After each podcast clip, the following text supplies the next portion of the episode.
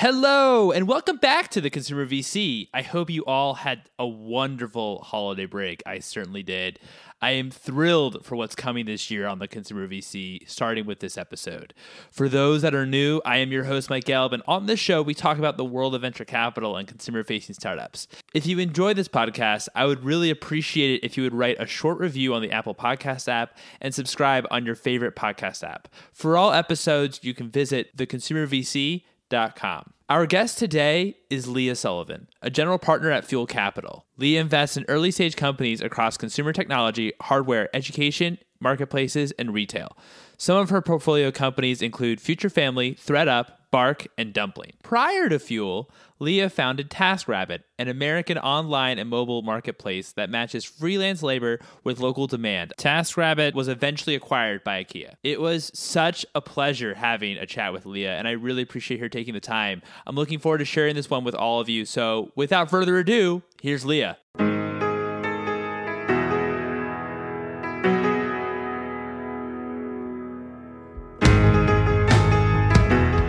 Leah, thank you so much for joining me on the show. How are you today? I'm doing well. Thanks for having me. Of course.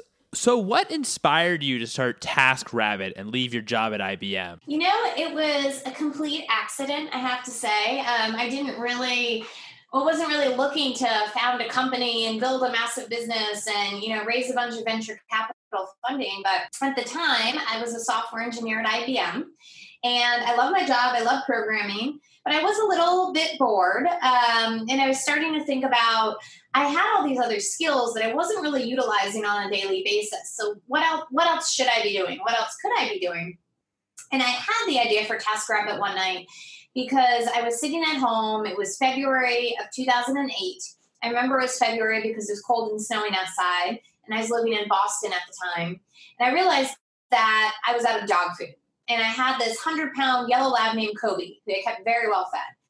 And that night, being out of dog food seemed like such a simple problem. Why wasn't there a simple solution? And the engineer in me sort of dreamed up this idea of why can't I connect with someone at the store at this very second to get the dog food? I'm willing to pay for their time.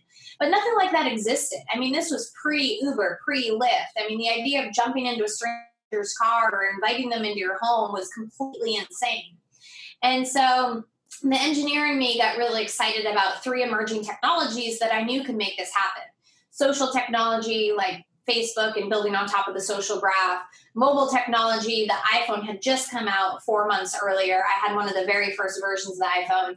Um, and and location based services. No one was really using your location yet to personalize your experience. And so social location and mobile became the three emerging technologies that I, as an engineer, saw that I was able to leverage to create this platform to connect real people in the real world to get real things done. And then it became in real time. And so I ended up quitting my job four months later at IBM, building the first version of the site, getting it launched in Boston, and then it kind of snowballed from there. Really cool how you identified a personal pain point and not only solve that personal pain point, but be able to build a massively successful company with it. After after task rabbit what made you kind of go on the other side and shift to uh, becoming a venture capitalist? You know, after almost a decade running the company, building the business, you know, we scaled to 44 markets, two countries, raised 50 million in venture capital funding, became profitable, um, and then we're approached by IKEA. It was such an amazing, incredible decade of my life and such a, a, fantastic journey and I learned a ton and I'm so grateful for that experience. But I sort of felt like, could I really go do all of this again? Like, do I have another another startup in me? And I really see TaskRabbit as my firstborn. It is my child. It is my baby. I've had two real babies since then. Um, but I, I just couldn't even fathom you know um, um, doing another another company. And so i started to think about what i wanted to do next. And i realized that this all started because i'm an engineer because i love technology and because i saw these emerging technologies. You know frankly before a lot of others did we were very very early um, you know in building in building taskrabbit and so i thought what is what is a way that i can utilize my passion around technology and engineering you know, uh, still on a daily basis, but not in an operational capacity. And so I was getting pulled in the direction of venture by a lot of different friends and firms and investors that knew me. And as I started to spend more and more time with them, I realized that venture is a great way to be able to dig into a lot of different new emerging technologies and and work with entrepreneurs at their earliest stages. My favorite time at TaskRabbit was when we were under 10 people and just, you know, trying to figure things out. And so I kind of get to relive that over and over and over again um, now that I'm an investor full time. And so it really is, for me, you know, my dream job. What were some of the learnings? I mean, obviously, 10 years building and scaling uh, TaskRabbit, I mean, that's just an incredible story. What were some of the learnings from uh, that experience that has really helped you as an investor? Well, I think the most important learning is that I had investors myself as a founder that I had to manage. And there were certain interactions that I found very helpful and very positive, And there were other interactions that I, I felt weren't helpful. And so you know, I hope that brings a level of empathy uh, to me as an investor now. I really, really deeply understand where the founders are coming from. And, you know, when I say I want to partner with a founder, like I also have the context of what it means to be a good partner and the attributes I found in my investors that were very helpful and when they were good partners. And so those are definitely um, lessons and and attributes that I try to emulate.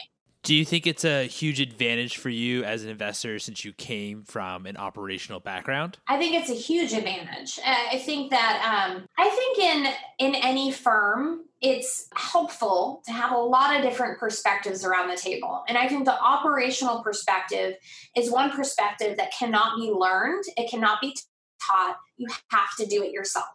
And so having a decade of experience founding and running and operating and scaling a startup myself, that's just not anything, you know, that any other investor can bring to the table.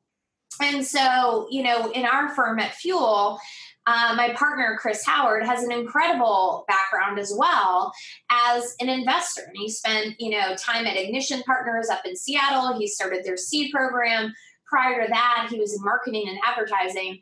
Um, and so he has a very different background than I do. And I think the two of us together offer really complementary you know experience to our founders and to our portfolio and not to say you know one is better than the other i think the two together are something that is is pretty powerful so tell me a little bit about Fuel Capital and why are you focused on seed stage investing and excited about seed stage as opposed to you know late stage or, or other stages of uh, venture capital? Yes, well, you know, when I was thinking about joining a venture fund, I really spoke to to everyone. I spoke to a lot of different firms, a lot of different sizes and stages and partnerships. And what I honed in on is that you know I wanted my day to day to um, to be a certain way. I wanted it to be very collaborative. So I love that at a seed stage, at a seed, seed stage firm, you can really collaborate with other seed stage investors. And so we may bring together a deal that's, you know, $3 million and we might work with two other of you know our favorite people and our favorite investors to to work with entrepreneurs. You know we've done that a few times with Ann Miura-Ko at floodgate fund. And you know Ann of course was the first money into task rabbit. And so it's just really really fun to be able to be collaborative at the seed stage um, and and support our founders uh, with a syndicate. I like that um, you know we get to do at the seed stage a lot of deals a year. You know, at some later stage funds, you may be picking only one deal or maybe two deals a year to do because you're sitting on all of those boards as well so you only have so much capacity um, that you can that you can invest in considering all the board seats you'll be taking and at a seed stage fund like at like Fuel, you know, we don't take board seats and we don't take them by design. We, you know, work closely with our founders. We're there when our founders need us. We we kind of have the saying, we're in your corner, not in your kitchen. But we're, you know, usually the first text um, that a founder uh, has when they want to run something by their investors and maybe they don't actually want to run it by their board members they want to kind of do a pre pre-sell or they need a sounding board before they bring it to their formal board. And that's really the role we play. So we're able to do a lot more investments investments. We dip, typically do about investment a month. So we could do 10 to 12 deals, deals a year easily. Um, and so i really like that pace and i like um, you know meeting a lot of entrepreneurs and hearing about all of these businesses and then you know getting to work um, with a good number of them as well once you've uh, invested and, and founders receive that capital injection, what are some of the areas that you feel Fuel Capital has as their competitive advantage or focus on in terms of helping uh, founders scale uh, and grow? Yeah, well, there are a couple areas. I think, again, the combination of myself as an operator and Chris as an investor offers a really strategic advantage and, and a differentiated advantage. Um, compared um, to some other other funds. We just have different perspectives and experiences to share. I say the thing that ties both Chris and I together and where we really, really um, are differentiated is through our our help with our portfolio and our marketing programs. So at TaskRabbit, you know, building and scaling a company and brand that is consumer focused, consumer based, and really well known, you know, in the end internationally by consumers, um, was was an incredible experience and so many learnings. You know, Chris comes from a marketing and advertising background where he built the brands for uh, New Balance and Lexus cars, and so he has a real um, bend toward consumer marketing as well. And so earlier this year, we kind of recognized that that's the common thread between us. And we doubled down in this area by bringing in Jamie Viggiano, who's our CMO here at Fuel. She worked with me at TaskRabbit for over seven years. And she really built the Task Rabbit brand from scratch.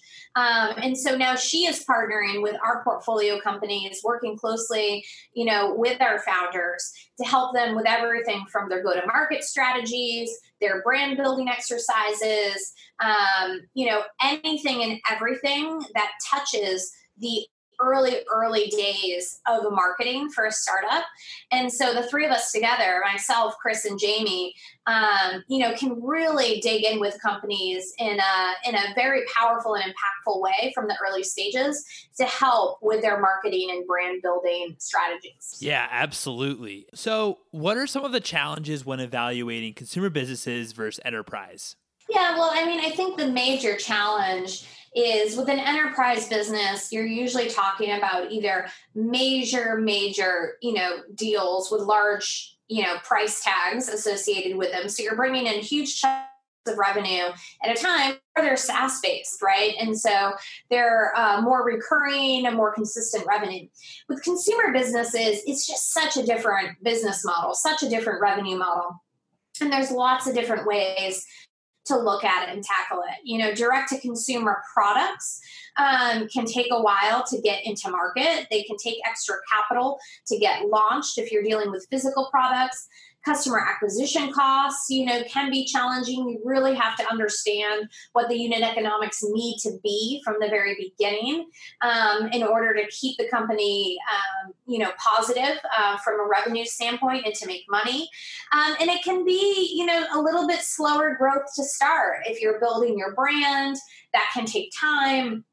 Um, and so the consumer uh, the consumer in general you know can be a little bit fickle which is what i love about consumer investing. It's like you never quite know you know how something is going to land um, in the consumer mindset. And so there's constant customer customer development going on you know user research and interviews that come into play. And so those are the things, you know, from the very beginning, you really have to have a plan around. You know, how are you going to make money? What do the unit economics need to look like? And how are you going to have a consistent and constant conversation with your end user so that you know if you need to adapt your strategy at any given time. So when there isn't a, a ton of data to go on in, in a diligence process, uh, what are some qualities in founders that are building B2C companies that you look for? You know, um, you're right. At the earliest stages, there isn't a lot of data to go on. And so many times we're making investments based on two things. One is just the product in the market. Do we believe that this is a product in a market that solves a big enough problem um, and is going to be big enough to sustain a venture investment. And two, it's all about the people and all about the team. And, you know, here at Fuel, we tend to over index on people and the focus on the team members. Um, you know, we we also like to say we don't just invest in companies, we invest in people. And we want to treat our founders like human beings. Um, and so, you know, it really comes down to those two things. And what I'm looking for uh, in, a, in a startup founder is someone who just has a real passion about what they're doing and what they're building.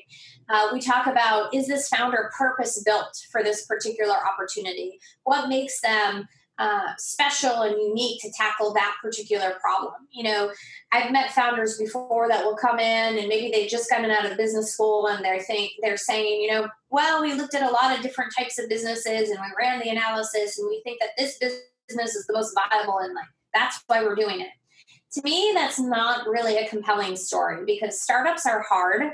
You're going to hit walls, and you have to have this like unrealistic uh, passion um, to just bust through those walls, to get around the walls, you know, to break them down. And so, if you're basing, you know, your decisions on sort of a more, uh, you know, numbers driven, realistic approach, like you're just missing that passionate piece that's really going to drive the business, drive the vision, inspire a team to move forward. And so that's really the number one thing that I'm looking for how is this founder purpose built for this particular opportunity? How do you know when a company has found product market fit? And do companies need to have product market fit in order for you to invest? So I'd say one, absolutely not. They do not need to have product market fit. And in fact, like 99.99999% of the companies we invest in don't yet. It's just too early. Um, and so I think the key indicators, particularly the indicators we saw with TaskRabbit,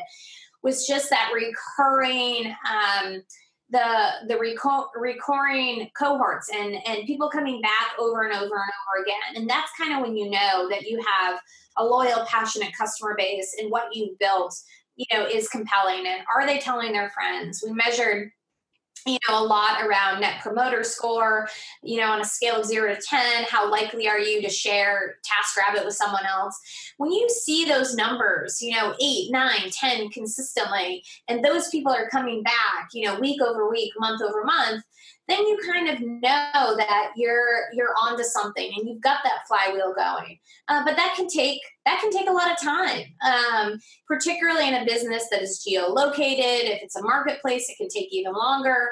You know, with a lot of direct to consumer deals, at least they can launch nationally, right? At first, from the beginning, and build a brand and build a presence everywhere at once. I mean, I think it's even more difficult when you're sort of siloed and you create boundaries around the business as, as we did with TaskRabbit, which was the right strategy, but it was harder in some ways.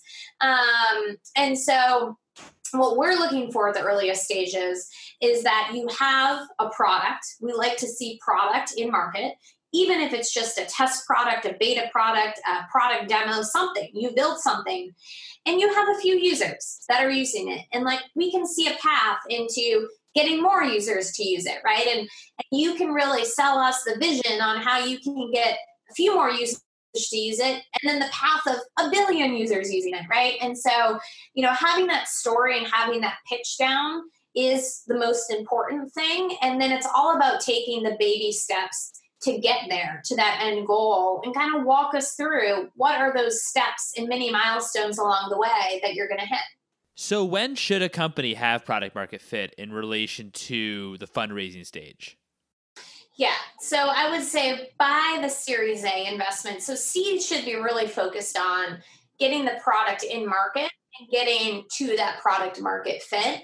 And maybe you haven't completely nailed it yet, but you've made a ton of progress. And you know, the milestones that we want to see, I think a Series A investor would want to see would be around that cohort usage, that repeat usage um, and then the referrals and then the word of mouth driving more and more customers and you know it may not be perfect at series a but you you have enough data that you can show again, you know, here's the path, here's what we said we were going to do, and here's how it's worked out. And by the way, it hasn't worked out perfectly. Here are our learnings, here are our mistakes, here's, you know, where we failed, but you know, really learn something and, and pick things back up. I, I think those are all fine conversations to be having you know, generally by the Series B, that's really about growth and scale. And you've got to hit product market fit and you've got to be able to ready, be ready to pour some fuel on the fire and really, uh, you know, scale up quickly, understanding customer acquisition costs and lifetime values. And that if I put a dollar into the business, I can get $3 out of the business. And, you know, what's the time it's going to take to, to get that money back? Just having everything really, really buttoned up and nailed by that Series B, I think is really important. Um, so, you know, Series C, Series A is still early enough stage that you're still learning um, and you're you're scaling, but probably a little bit, you know, more on this on the slower side. Uh, but you're being thoughtful about how you want to build the business um, and get to that next stage. When you're evaluating early stage consumer companies, what are some of the elements that you look for that are positive signs uh, that there's traction and how do you evaluate companies when you're making decisions very quickly. So you know again i think it really comes down to the people um, so spending time with the team and the founders and hearing their stories. And then when it comes to the traction and the milestones you know i think we just really we need to see the product and market and we need to see a little bit of traction. And so that could mean anywhere from we've invested in businesses that have you know zero revenue model to start but you know over time there's a path to get there to you know generally we see companies with monthly recurring revenue between the areas of 50k 75k sometimes upward of 100 but that would be you know pretty good for a seed stage company um, and so that, that's kind of how we think about the benchmarks there in a pitch deck what's an element that you think is very important in your assessment but is often overlooked by founders? Um, you know, as a founder myself, I remember feeling like the competitive landscape was a slide that it would always stress me out, right? Because particularly with TaskRabbit, there's so many competitors at different times in our history and our life cycle. And I didn't necessarily want to call attention to all of those um, competitors, although I felt like we had a very unique, you know, value proposition and strategy, and so I was confident in that. Um, but for me as a founder, that was always sort of an awkward slide to walk through. You know, as an investor now, I think I look at it more for competitive landscape slide. I really want to understand the market better. It's less about the names on on that slide and and how those companies are doing but like just help paint me a picture so that i can understand um, the landscape and how you are thinking about it and so i think i have a very different perspective now um, on that deck in a pitch and i think it really really is a key one an important one particularly at the early stages where you're just starting to define a market right when a venture capitalist says you know, we want to invest, we'd love to invest, but we need a lead investor. How should a founder read and respond to that investor? Does that always mean bad news? Absolutely not. I mean, no, I, I don't think. It, in many cases, it does not mean bad news. So, you know, it depends on the fund and what their model and strategy is. And so, this is something I didn't really understand as a founder, but I do now. And so, at Fuel, for instance, we can lead deals, but we don't have to. We're happy to participate alongside a syndicate. And if we do lead a deal, you know, that generally means we'll be the catalyst. And yeah, sure, we can put together a term sheet, but we're not taking a board seat, right? And so it's more like we're bringing together the syndicate. We're going to give a founder term so that they can go out and kind of round up the rest of the money. But if someone comes in and is like, oh, you know, we have a lead investor, would you want to participate? That is completely fine too. Sometimes we'll say to founders, listen, we're happy to lead this deal, um, you know, but we're also happy to participate alongside a syndicate. Why don't you go out and talk to some other funds? You know, figure out how you want to structure the deal. Many times at seed, you don't even need a lead. You can, you know, bring in money on a safe note or convertible note. It doesn't necessarily have to be formal lead on a at this stage. Um, and so I don't think it's a bad sign at all. I think it just really depends on how the fund is structured and what their investment strategy is. And I think if they say, you know, come back to us when you find a lead, I think that's that's a great sign. I think if they weren't in, interested, they would just tell you they weren't interested. At least if they're good investors, they would tell you they weren't interested. I want to focus a little bit on customer acquisition costs. Uh, I know that customer acquisition costs in terms of for online marketing have increased quite rapidly in in recent years since we have a bit of a duopoly with uh, Facebook and Google, and also increase competition.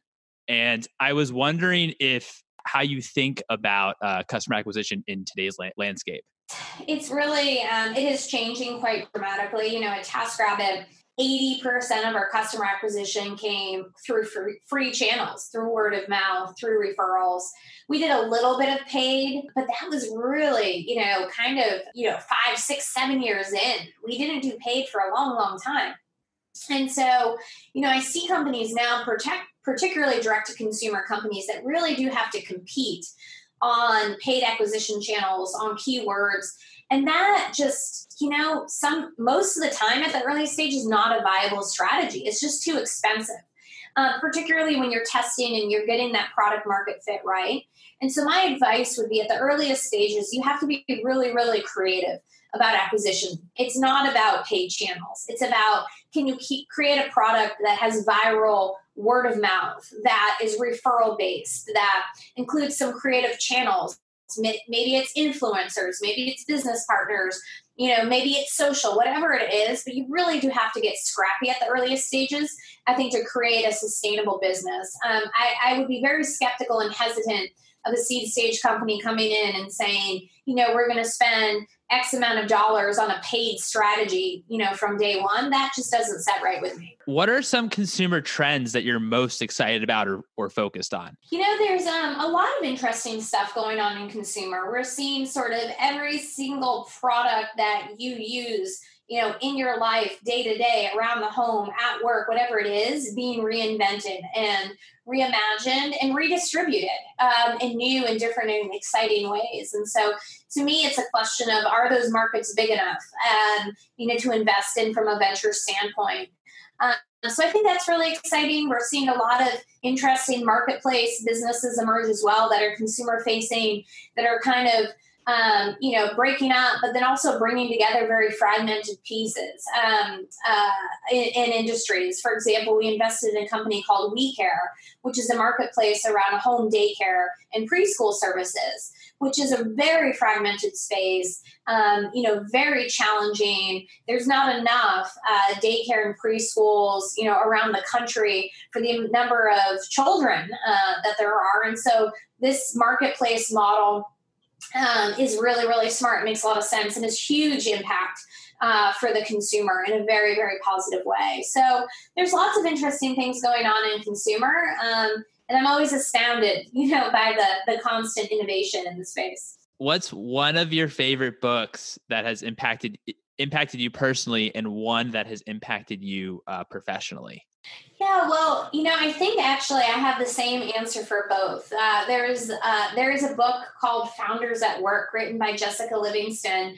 Uh, you know, one her and her husband Paul Graham founded Y Combinator, and she wrote this book over a decade ago. I mean, I remember being at IBM and reading this book, and it's basically interviews with startup founders. But at the time, it was the founders of LinkedIn and Six Apart and, you know, sort of all these like original um, startups that I myself, as an engineer on the East Coast, you know, could never dream of, you know, meeting in real life or like really understanding, you know, how they built their businesses. And so I kind of lived vicariously through that book. And that book actually gave me a lot of inspiration and a lot of confidence to just go out and try to do it on my own, do it myself. And so it was it was both a personal and professional um, impact and inspiration it had. And you know, I was lucky enough to to see Jessica at Y Combinator uh, last summer, and I brought my book and I had her sign it, and I was just so excited to tell her that story about you know being a young female engineer at IBM and reading you know the collection of her interviews and essays and how much it inspired me to become an entrepreneur. And so. Um, that was a really neat moment, and I highly recommend that book uh, to anyone who's just getting started and needs a little bit of inspiration. That's awesome. That's awesome. I will certainly check it out. Founders at Work. What's what's one thing that you would change about venture capital? Oh my gosh, there's so many things I would change about venture capital. um, in some ways, you know, it it's a system that is not right for everyone. And what I mean by that is not every company is a venture scale company. And if you are a venture scale company, you have to operate your business in a very different way. You aren't necessarily making decisions for the business, you're making decisions that are going to get you to the next round of funding. And honestly, that is just the cold hard truth of it all. Um, and those those two decisions aren't always aligned, right? What's best for the business and what's going to get me to the next round of funding so that my business can survive and thrive. They're at odds with each other sometimes. What you have to understand as a founder is if you're going to get on this venture train, right, and start um, this venture scale business, um, then it's a different way of operating. And the stakes are different and the rules are different and you'll be operating very differently than you know if you source capital from other places. Um, you know, that said, it is a fast, you know, moving, fast paced, fast growing industry and really, really does drive some incredible innovation and incredible outcomes you know but the the truth is is those incredible outcomes are few and far between and they're they're hard to build and they're hard to find um, and so that can make it a really, really challenging industry on both sides of the table. Yeah, I very much agree. Those successful outcomes are outliers. What's your most recent investment and what makes you excited about it? Um, so, one company I'm really excited about um, is actually in the women's fertility space, but it's a it's a fintech company. So the company is called Future Family. The founder, Claire Tomkins, is, is incredible. She ran product at Solar City, um, where you know they financed uh, uh, people's solar panels to put on their roofs. And so she took that fintech financing model and she's applied it to fertility, um, specifically IVF. Um, she herself, as a founder, has an incredible personal story around her journey to have children.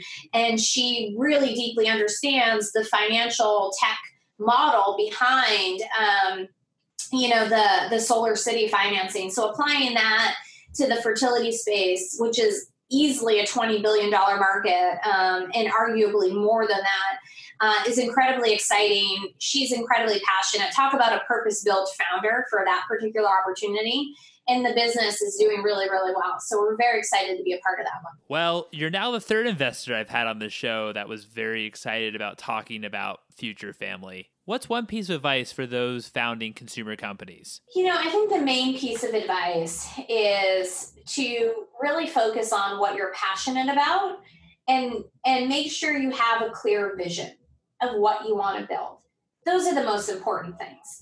Come in and share your story, share why you're purpose built for that opportunity, and you know, paint a picture and a vision that is compelling, that investors want to be a part of, that they want to buy into.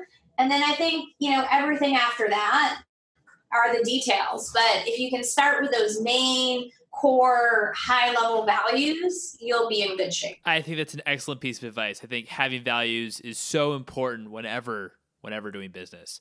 Well, Leah, this has been absolutely wonderful. Thank you so much for your insights and for the conversation. Thank you. Wonderful to talk with you. And there you have it. It was so great chatting with Leah and having her on the show. I really appreciate her taking the time. If you'd like to keep up to date with Leah, you can follow her on Twitter at Lab Unleashed. It will also be in the show notes. You're also welcome to follow me on Twitter at Mike Gelb and at Consumer VC if you'd like to follow along behind the scenes. Thanks again for listening, folks. And for all episodes, you can check out theconsumervc.com. I would really appreciate it if you're enjoying the show, if you could write us a review on the Apple Podcast app, and of course, subscribe on your favorite podcast app. Thanks so much for listening, and until next time.